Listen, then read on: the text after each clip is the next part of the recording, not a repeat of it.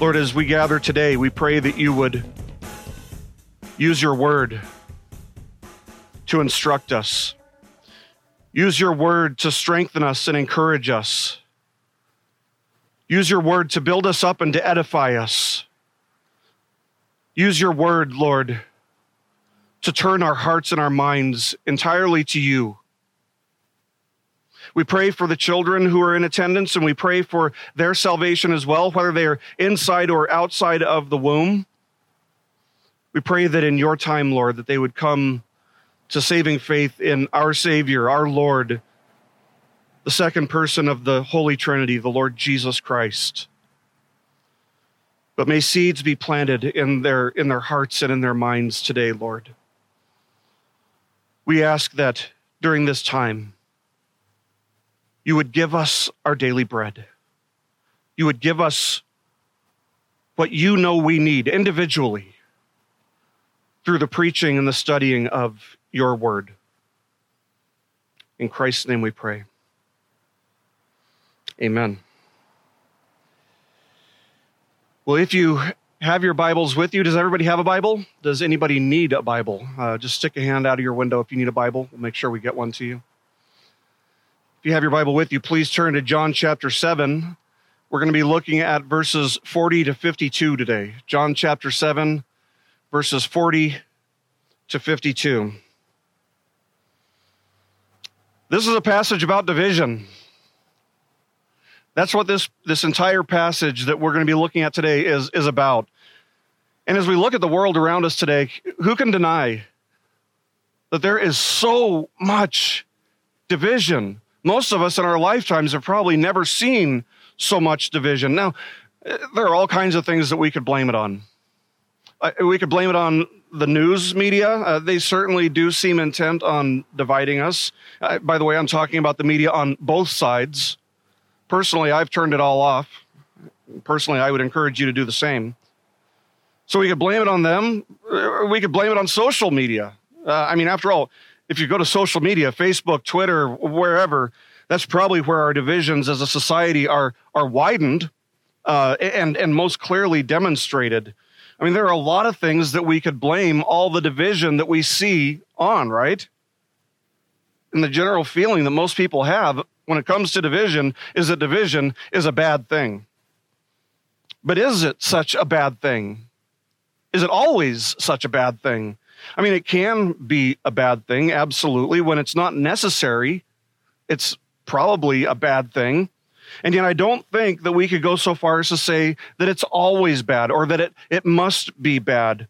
And even this question, is it a bad thing? That could be a divisive question, couldn't it? It could divide us between people who think it's okay to have division and people who don't think that it's okay to have division. We can get divided by so many things, and so many of those things are just silly. But here's the thing even for a Christian, and I'd say perhaps especially for a Christian, there are times when division is actually a very, very good and useful and necessary thing. Consider the primary meaning of the word holy. The primary meaning of, of the word holy is set apart. It means to be set apart, which implies what? You guessed it, it implies division. What are we set apart from? Maybe is, is the next question. We're set apart from the world's ways. We're set apart from the world's philosophies and from the world's ideologies. And the purpose of our being set apart is for the glory of God. And that kind of division is good, it's right, it's pure, it's necessary, even when it's costly for us. And let's be honest, it often is. It often is. And yet, most people, Christians included, myself included, most people hate division. And I'm not talking about math. Most people hate divisiveness. And that's why you'll hear people say that it's, it's socially uh, you know, off limits. It's, it's taboo to talk about politics and religion because we see how divisive these subjects can be. And when division is driven by hatred, by animosity, or, or by, by pride, as it often is, or any kind of sin, it is a bad thing. But before we say that all division is bad, let us not overlook the undeniable fact that Jesus himself is divisive. Let me say that again. You heard me right. Jesus is divisive. Do you see Jesus that way? As a polarizing, divisive figure? See, the tendency that so many have in our day and age is to see Jesus as kind of a, a hippie figure who, who brings people together for a big kumbaya. And in one sense, I suppose he does bring people together. He unifies his church, his people, just as a body, a physical human body, unifies the left and, and right arms and, and hands. In Jesus' high priestly prayer in John 17, though, we see him praying for all throughout history who would know and believe in him. And he prays this. He says in John chapter 17, verse 21, that they may all be one, even as you, Father, are in me and I in you, that they also may be in us, so that the world may believe that you sent me. Now, one of the things that we have to make note of in that prayer is division. In Jesus' high priestly prayer, he prayed only for those who had been given to him by the Father. He did not pray for those who were not given to him by the Father. So there's the great human divide. There's his people, there's they in, in that verse, and then there's the world. Division. Richard Phillips notes in his commentary on John, he says, quote, what the continental divide is to the United States, Jesus Christ is to the human race, end quote.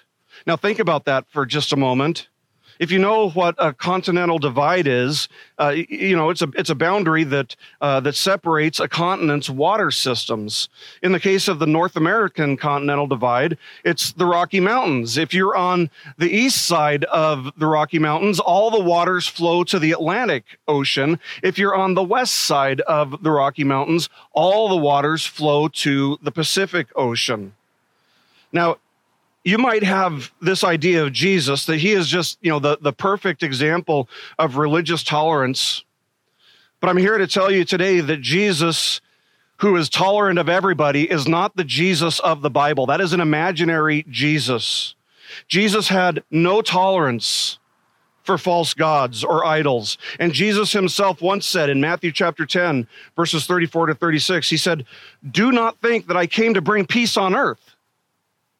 I did not come to bring peace, but a sword. For I came to set a man against his father, and a daughter against her mother, and a daughter in law against her mother in law, and a man's enemies will be the members of his household. Jesus is, always has been, and always will be, the great divider of humanity. And the reason is because truth Truth is the great divider of humanity, and Jesus is truth. And churches like ours, where we teach doctrine, we, we teach what the Bible says, and when there's a doctrine, we explain it.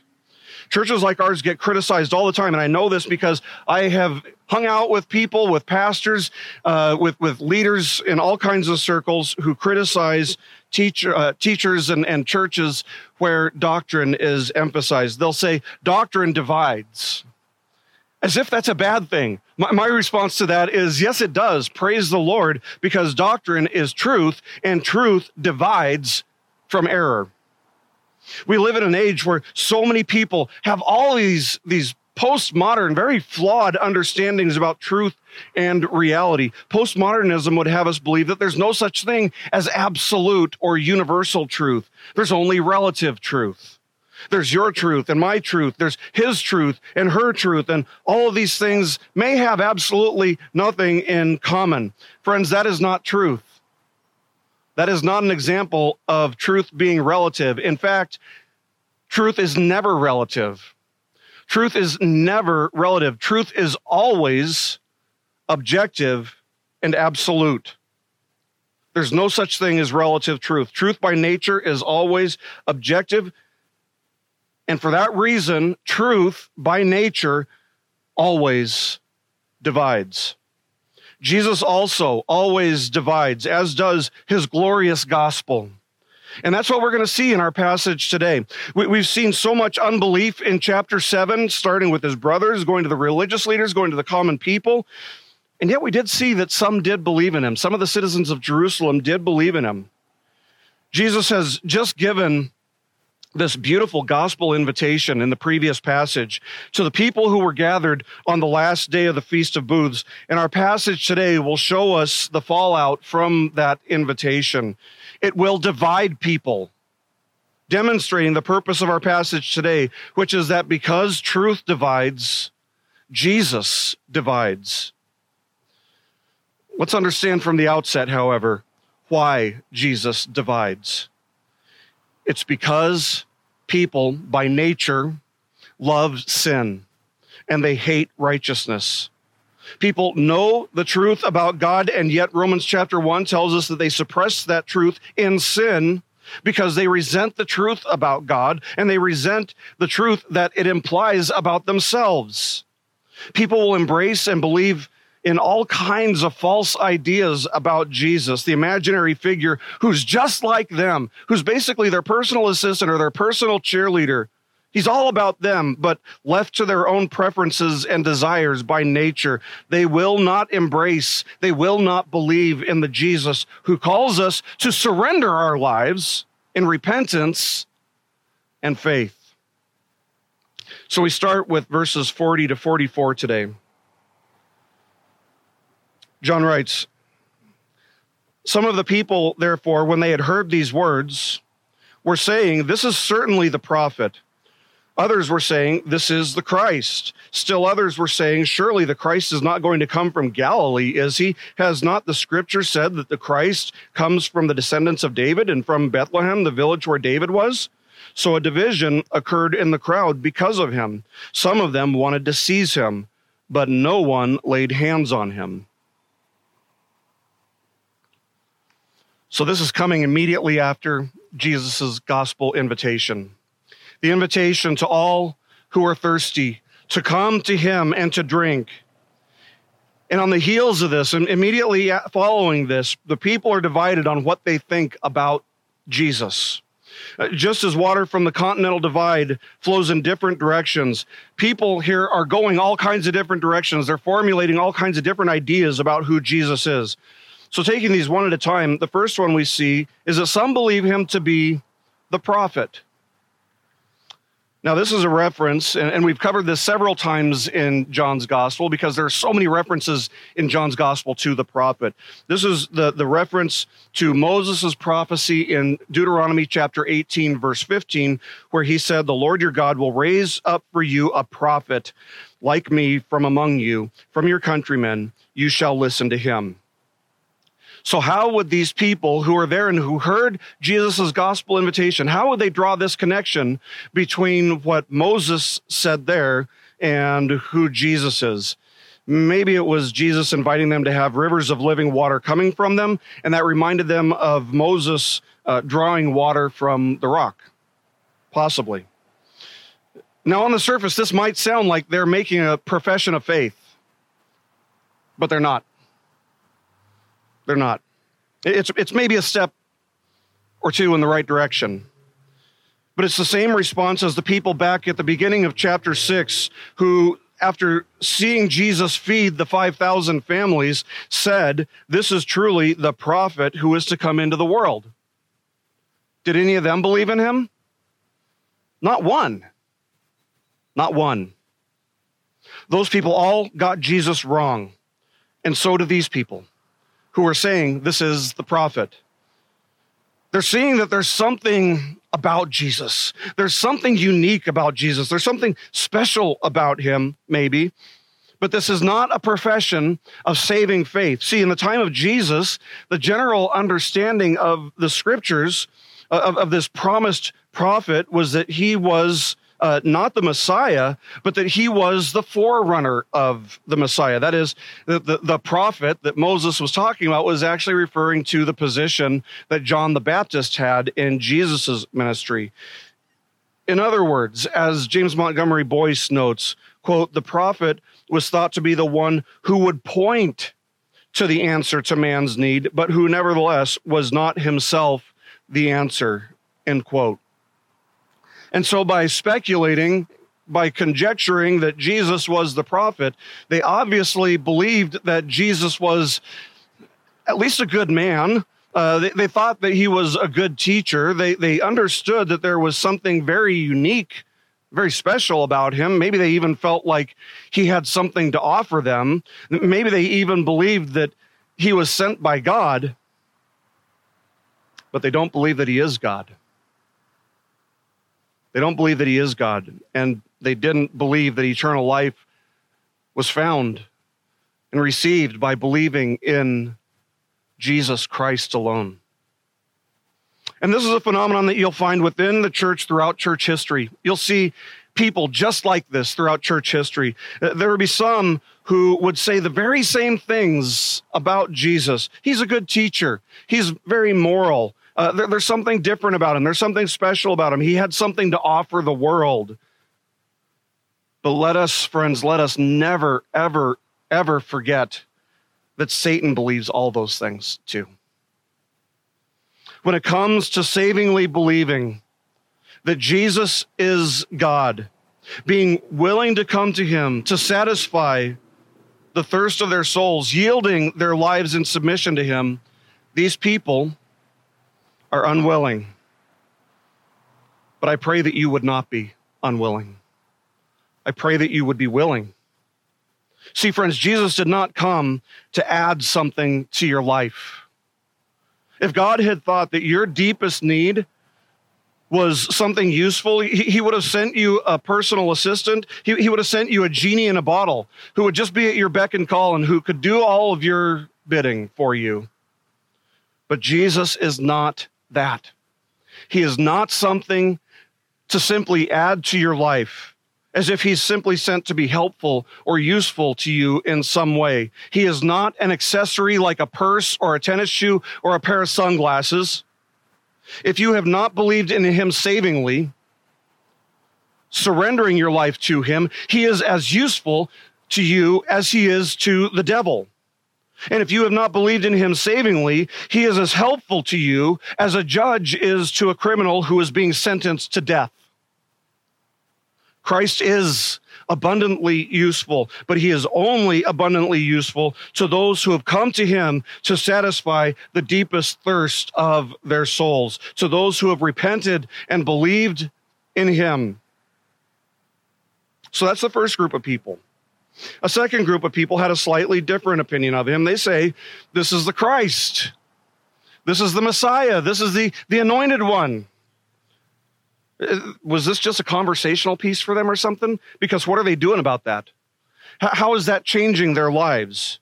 It appears to just be a, a conversation piece because while they're seeing who he truly is, what are they doing about it?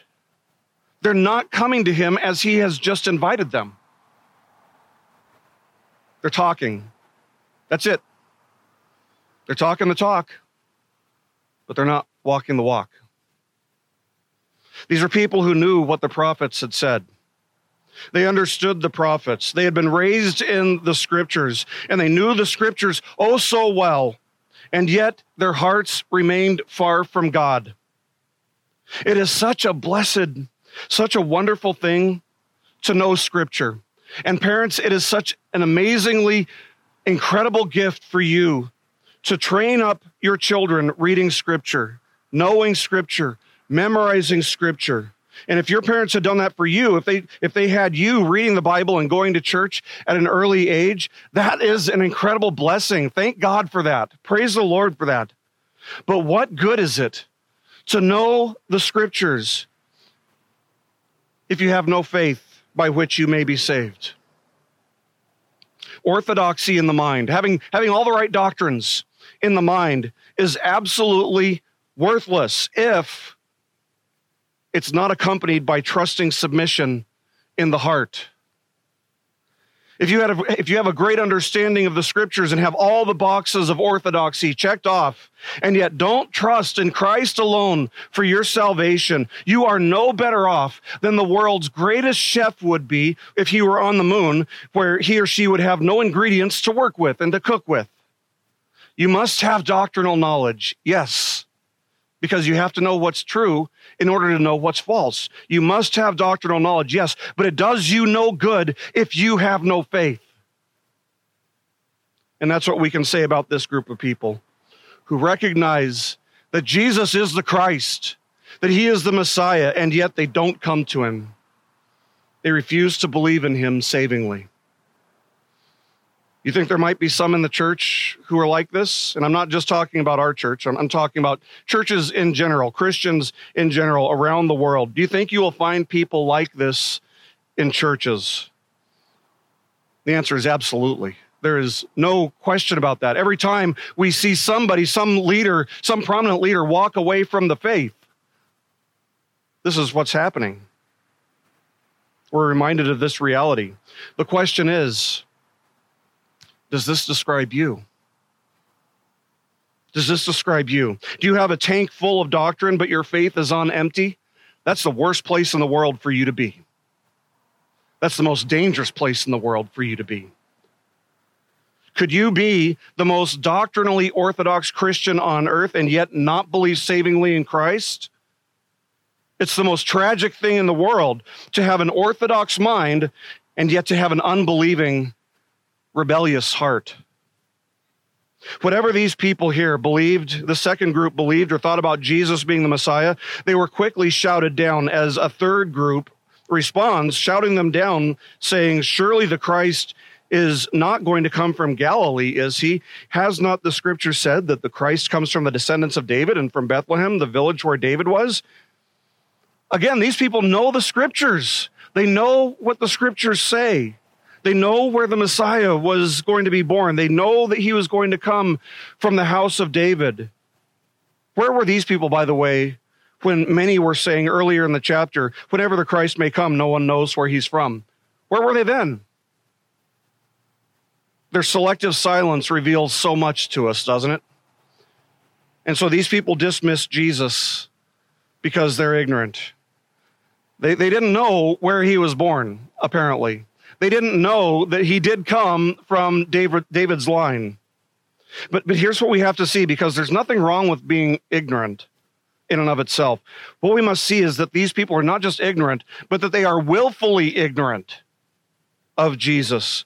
What is stopping them from going to Jesus and asking him, hey, the Messiah is supposed to be born in Bethlehem. Were you born in Bethlehem? The Messiah is supposed to come from the line of David. Did you come from the line of David? They don't. They've already made up their minds about him. They're willfully ignorant. What's stopping them from asking questions? The answer is, sadly, their own rebellious hearts, their own unbelieving hearts. That's what's stopping them while they knew the scriptures, let us clearly see that they are twisting what they know about the scriptures because they're actually using scripture talk which related to the coming of the Messiah in order to deny Jesus. You can't get that from a faithful reading of scripture. A faithful reading of scripture would never lead somebody to deny Jesus unless they're willfully ignorant. Henry Ironside was a famous evangelist and preacher of the early 20th century, and he once said, quote, I have never met an infidel who has ever read one serious book of Christian evidence, end quote. Now, I would have to say that in our day and age, that there are certainly some exceptions, but the thrust of his argument is nevertheless true. Scripture tells us none seek God. There are no atheists seeking God. There are no skeptics seeking God. There, there are no, there's nobody trying to resolve their questions and their disputes with the Christian faith. They'll say, oh, you know, the, the, the Bible's full of contradictions. Let me give you a, a strategy for dealing with people when they say that there are contradictions in Scripture. Here's what I do. When somebody tells me, you know, I can't believe in the Bible, there are contradictions in, in the Bible, I'll say, can you give me an example? And let me tell you, nine times out of 10, they can't because all they've done is they've heard from somebody else that there are contradictions within scripture. They haven't actually studied the scriptures for themselves. Nine times out of 10, that's exactly what they'll say. They'll say, I, I don't, I don't know. There, there just are.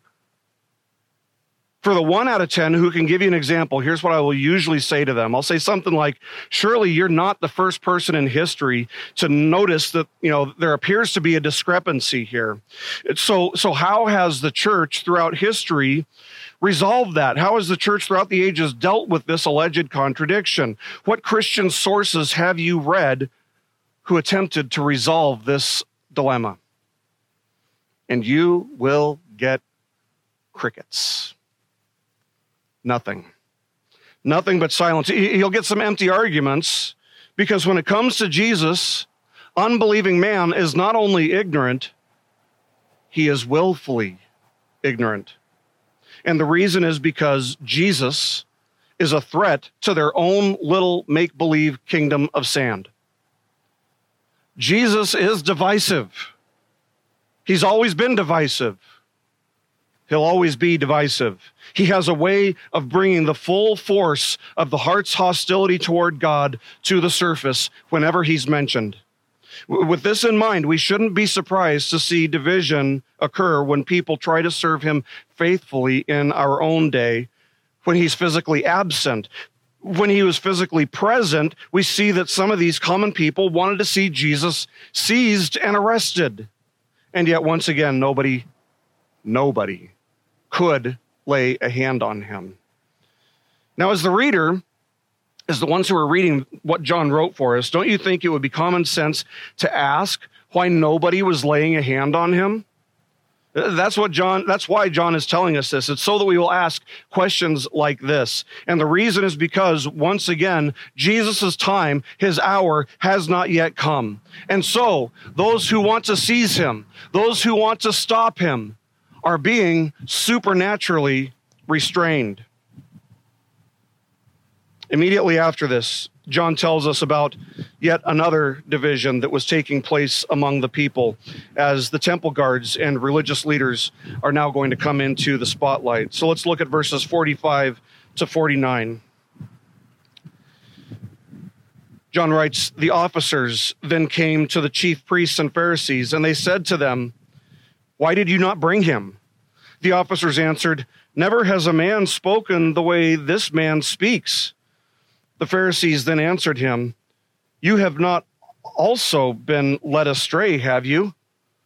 No one of the rulers or Pharisees has believed in him, has he? But this crowd, which does not know the law, is accursed. What a nice thing to say about the crowd. These Jewish leaders want to know why the temple guards, the officers, didn't arrest Jesus. That was their job. That was the, the duty that had been assigned to them, and they didn't do it. And the comical thing is, they don't know. The temple guards don't have any idea why they didn't seize him, really. Uh, they say, well, never has a man spoken the way this man speaks. What kind of an excuse is that? Uh, what did they hear him say? You know, what, what was it that he was saying that they were so enthralled with? We don't know. We aren't told. We're just told the reason that they didn't arrest him is because of the way he spoke.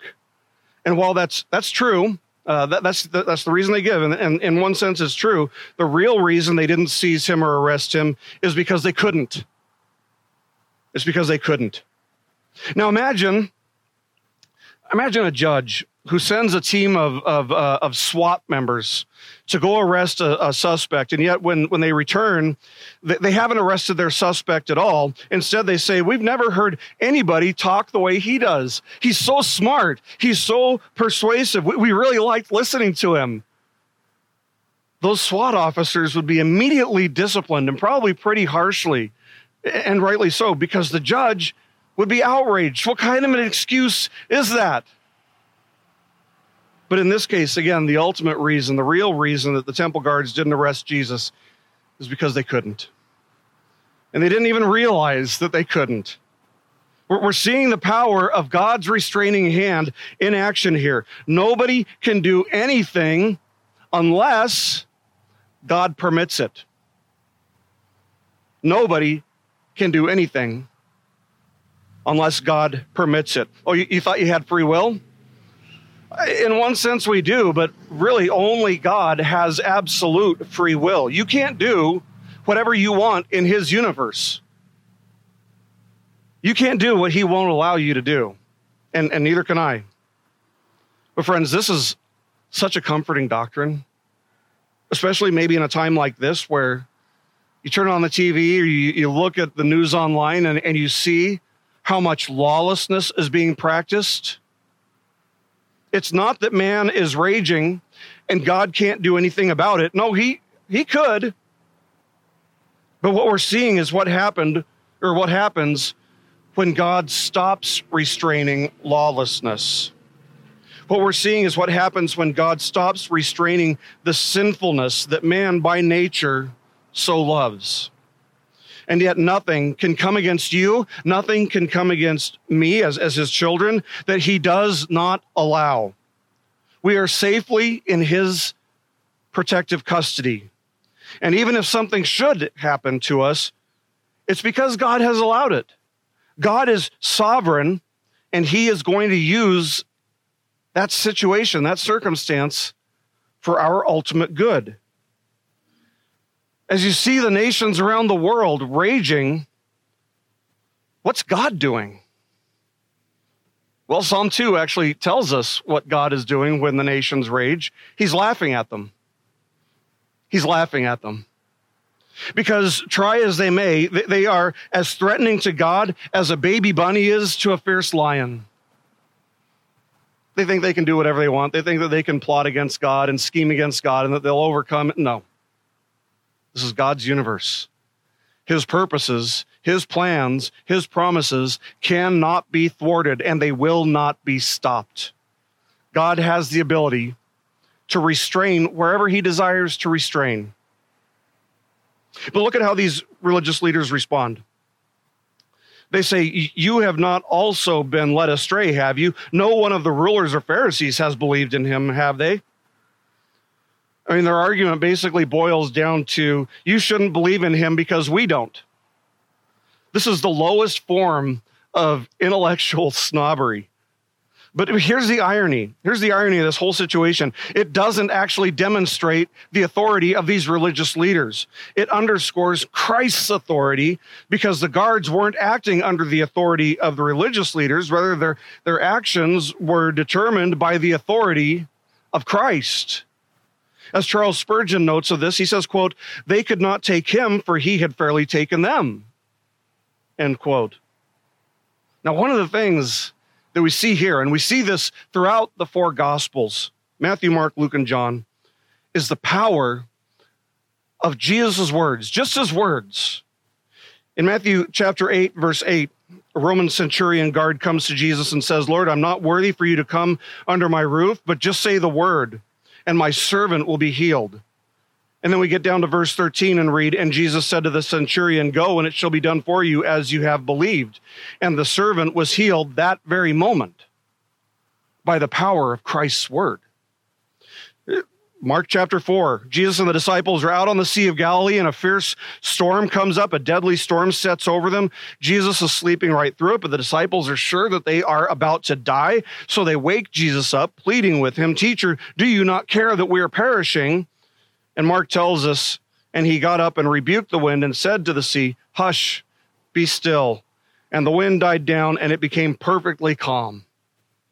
And the response of the disciples is to become very afraid as they say to one another, Who is this then that even the wind and the sea obey him? Again, the power of Christ's words. Luke chapter 5, a leper comes to Jesus and he asks to be healed, and Jesus simply says, I'm willing be cleansed.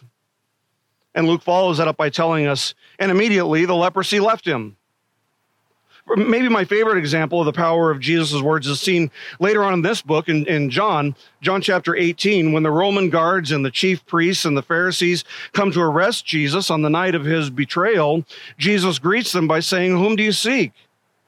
And they say, Jesus of Nazareth. And Jesus responds, I am he. And we're immediately told that as he said these, these words, which were a claim to his own deity, a claim to his own divinity, that they all drew back and fell to the ground. He says, I am he. And they're, they're swept off their feet by the power of Jesus' words. So it's no wonder these temple guards couldn't arrest Jesus. He simply spoke, and immediately their thoughts and their intentions were subdued. And this drew, of course, predictably, this drew the contempt of the leaders who curse the crowd for the failure of the guards.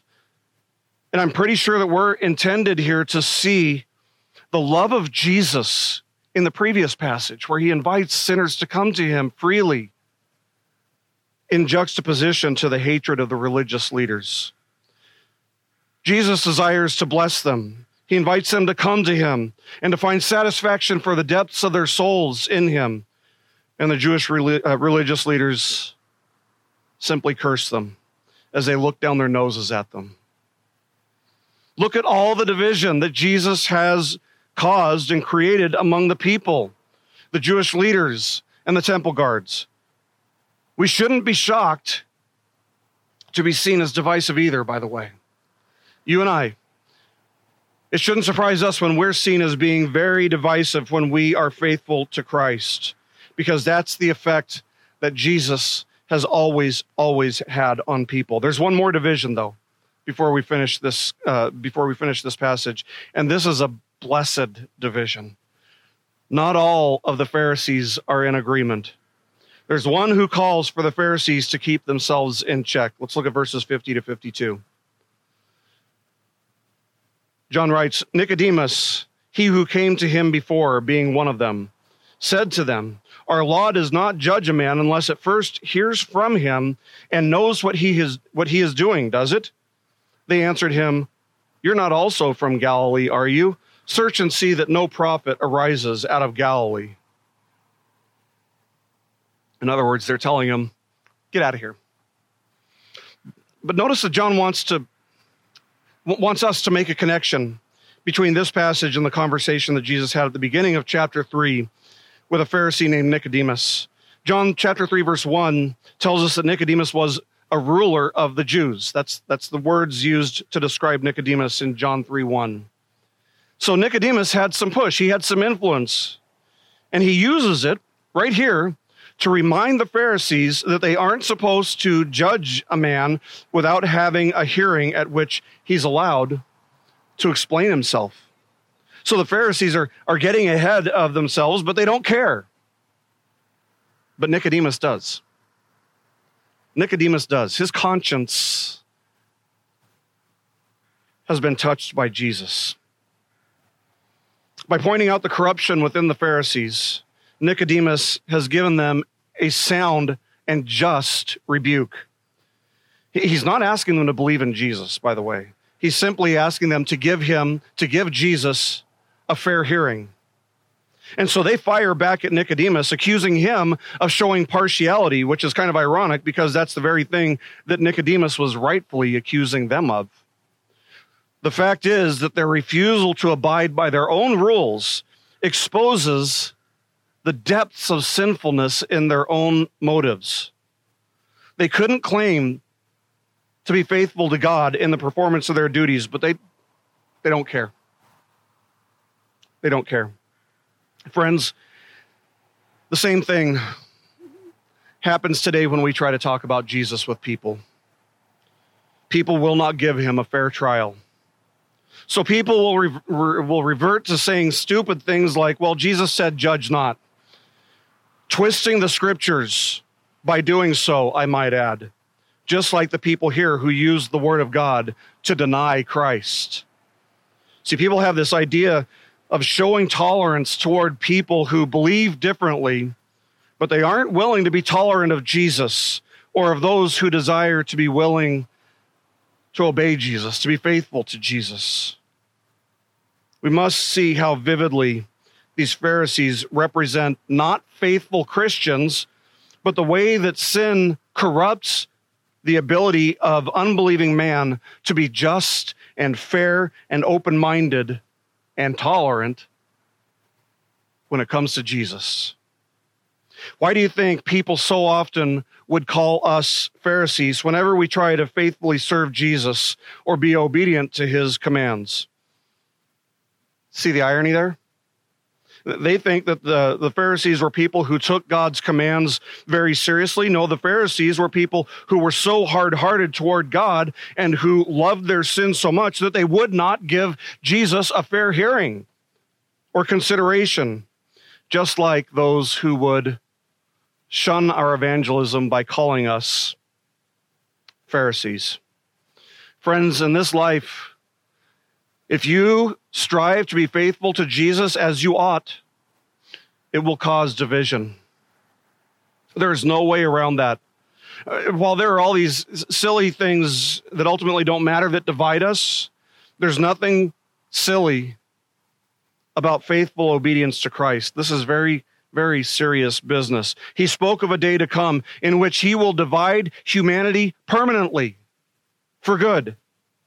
In Matthew chapter 25, he says, But when the Son of Man comes in his glory, and all the angels with him, then he will sit on his glorious throne. All the nations will be gathered before him, and he will separate them from one another, as the shepherd separates the sheep from the goats.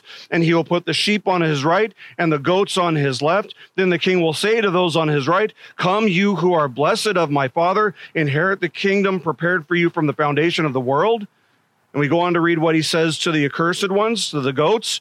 Then he will say to those on his left, Depart from me, accursed ones, into the eternal fire, which has been prepared for the devil and his angels. These will go away into eternal punishment, but the righteous into eternal life.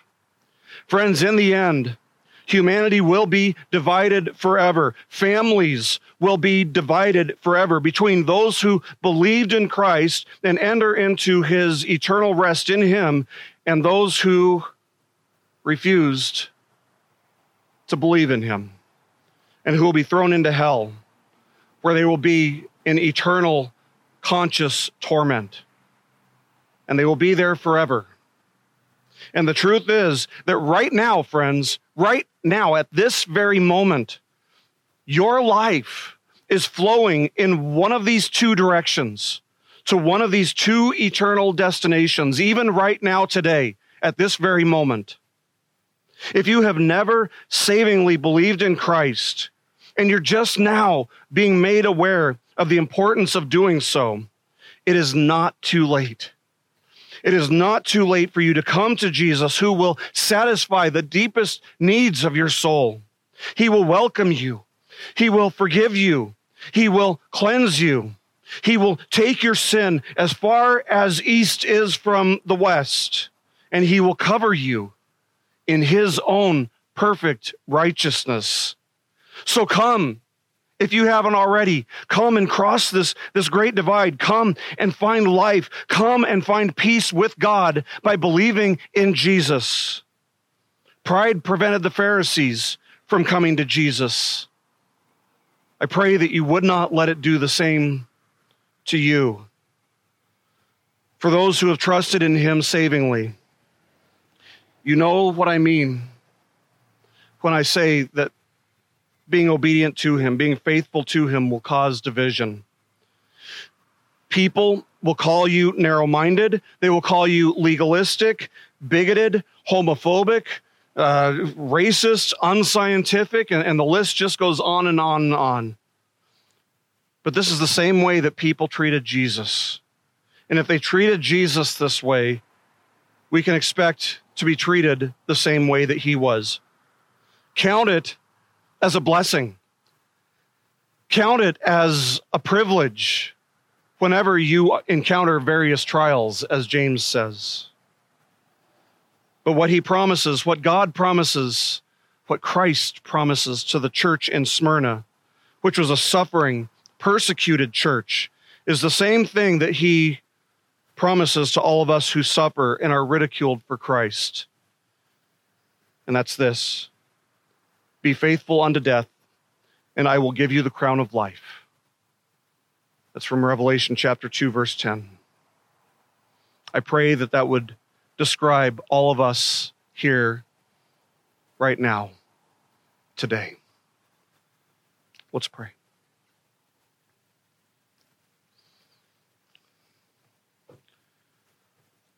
Our most gracious Heavenly Father, Thank you for your word.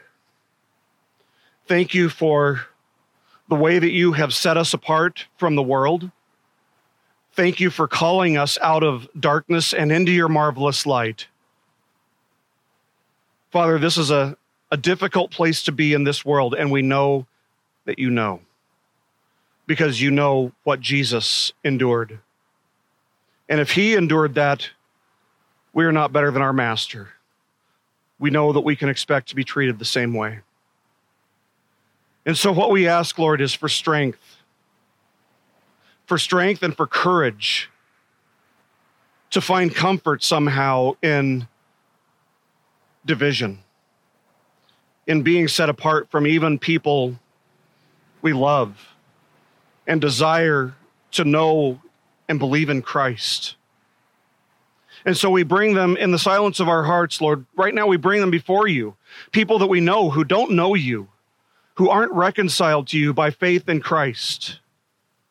And we ask, Lord, for not only opportunities to share the gospel with them, but we know that all the words and all the reasoning in the world will do nothing if your spirit does not work to open the eyes of their hearts. And so we pray that this, the Holy Spirit would go before us to open the eyes of these people's hearts.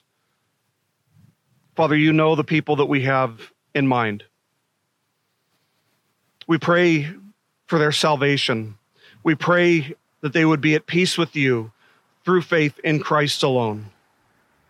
And we pray, Lord, that you would give us wisdom and courage to share your gospel wherever we go all for the glory of Christ. In his name we pray. Amen. This message has been brought to you by BibleStudyPodcasts.org. We are a listener supported ministry. If this is your first time listening to us, we thank you so much for joining us and we ask nothing further from you.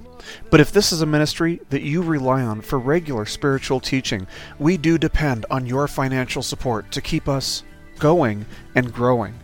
If you'd like to make a donation to BibleStudyPodcasts.org to keep us going and reaching thousands of people around the world, you can go to our website, BibleStudyPodcasts.org, and you can make a donation on the right hand side by clicking on the support box. Again, we do rely on your support, and we thank you so much for your financial participation in this ministry, which enables us to continue in our mission of teaching timeless truths in these truthless times. God bless you. Thank you so much for listening today, and keep growing closer to Jesus. Take me deeper.